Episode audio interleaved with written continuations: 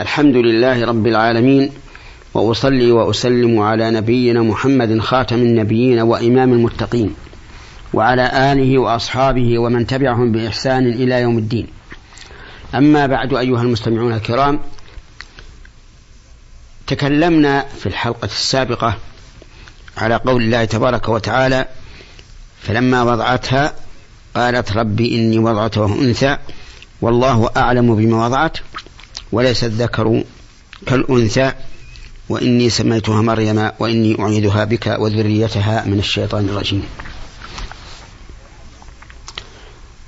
ووعدنا بالكلام على فوائدها وأحكامها. فنقول مستعينين بالله رب مستعينين بالله مستلهمين الهداية منه إلى الصواب.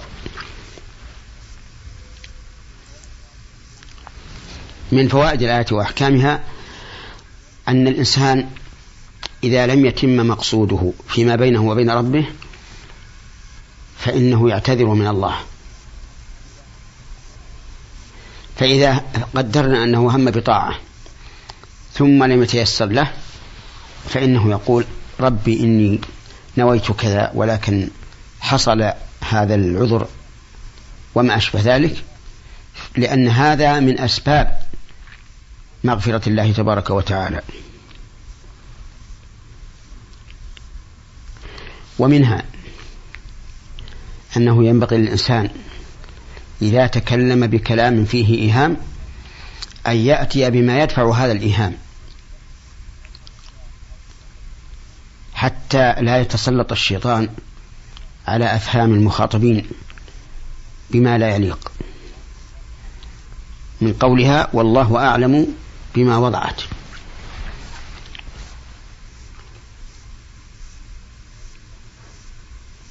ومن فوائد الآية وأحكامها بيان الفرق بين الرجال والنساء في العمل والعقل والخلقة وغير ذلك من الفوارق الظاهرة والباطنة. ولقد حاول يائسا من أراد أن يسوي بين الرجال والنساء. حتى كانوا يطلقون على الإسلام أنه دين التسوية. والحقيقة أن الإسلام ليس دين تسوية بل دين عدل. بمعنى أن يعطي كل ذي حق حقه.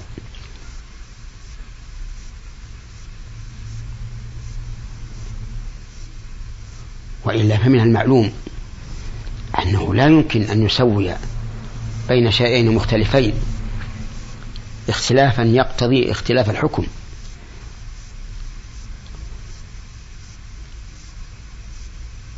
ولنضرب بهذا مثلا بل أمثالا كثيرة الطهارة بالماء واجبة على القادر عليها الذي لا يتضرر بها. وعلى العاجز أو المتضرر ليست واجبة يتيمم. فهذا فرق. الصلاة قائمة في الفريضة واجبة على القادر وعلى غير القادر غير واجبة. الزكاة على من يملك مالا زكويا واجبة. وعلى من ليس عنده مال زك مال زكوي غير واجبة.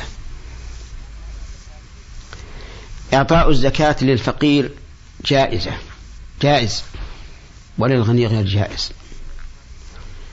الحج على القادر واجب وعلى غير القادر غير واجب. الجهاد على الرجال واجب وعلى النساء غير واجب.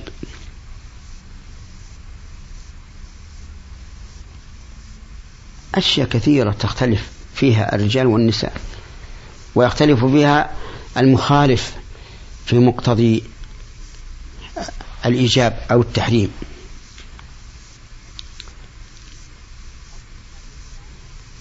أكثر ما في القرآن نفي التسوية قل هل يستوي الأعمى والبصير أم هل تستوي الظلمات والنور؟ أفمن كان مؤمنا كمن كان فاسقا؟ لا يستوون.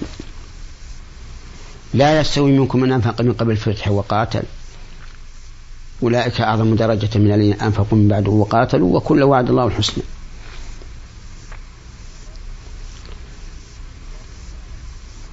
فلذلك نقول إن من قال إن دين الإسلام دين تسوية قد هرم الإسلام.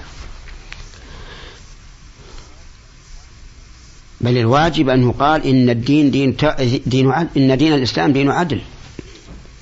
كما أمر الله بذلك في قوله إن الله يأمر بالعدل والإحسان وإيتاء ذي القربى وينهى عن الفحشاء والمنكر والبغي.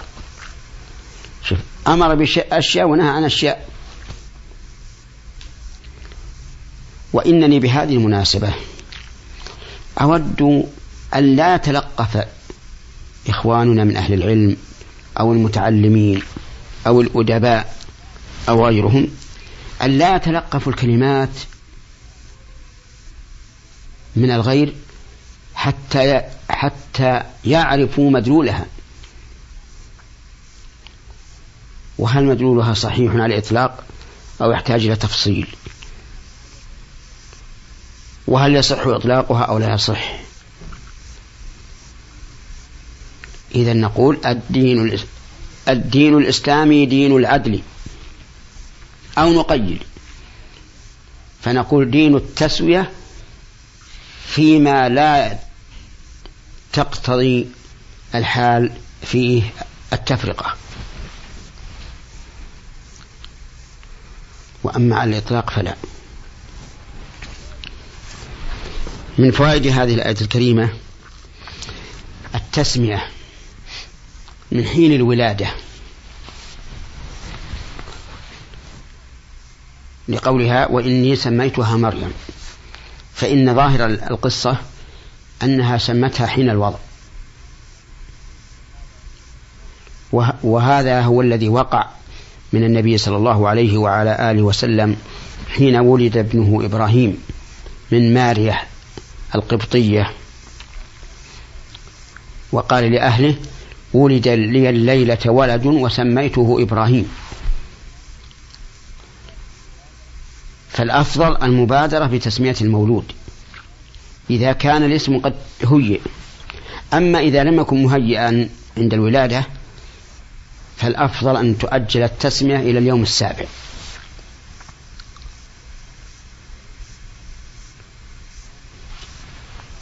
وينبغي للإنسان أن يختار من الأسماء ما هو أفضل.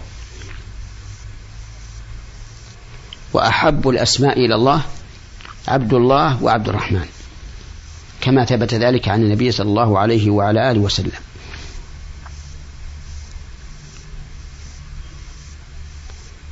وقد اشتهر عند العامة لفظ زعموه حديثا. وهو خير الأسماء ما حمد وعبد وهذا ليس بصواب. يعني هذا ليس حديثا بل هو موضوع مكتوب على الرسول عليه الصلاة والسلام.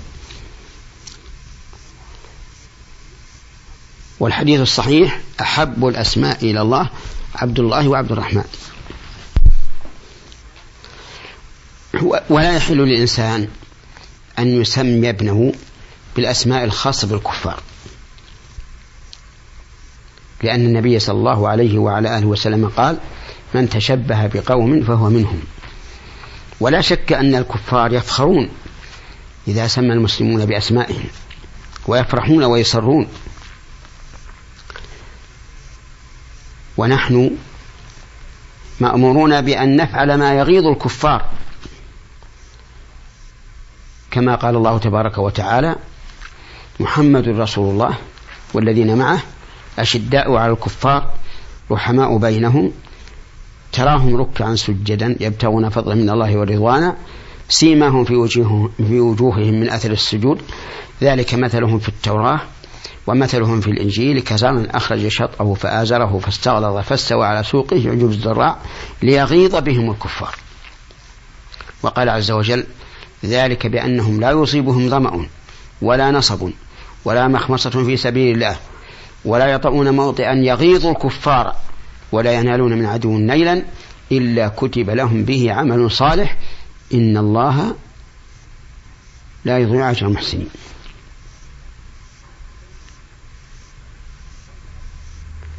فكيف نفعل ما يدخل السرور عليهم والفرح؟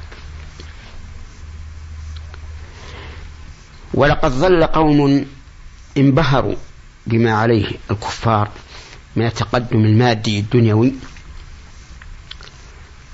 وصاروا يرونهم في منزلة عالية رفيعة مع أن الله تعالى قال في كتابه فلا تهنوا وتدعوا إلى السلم وأنتم الأعلون والله معكم.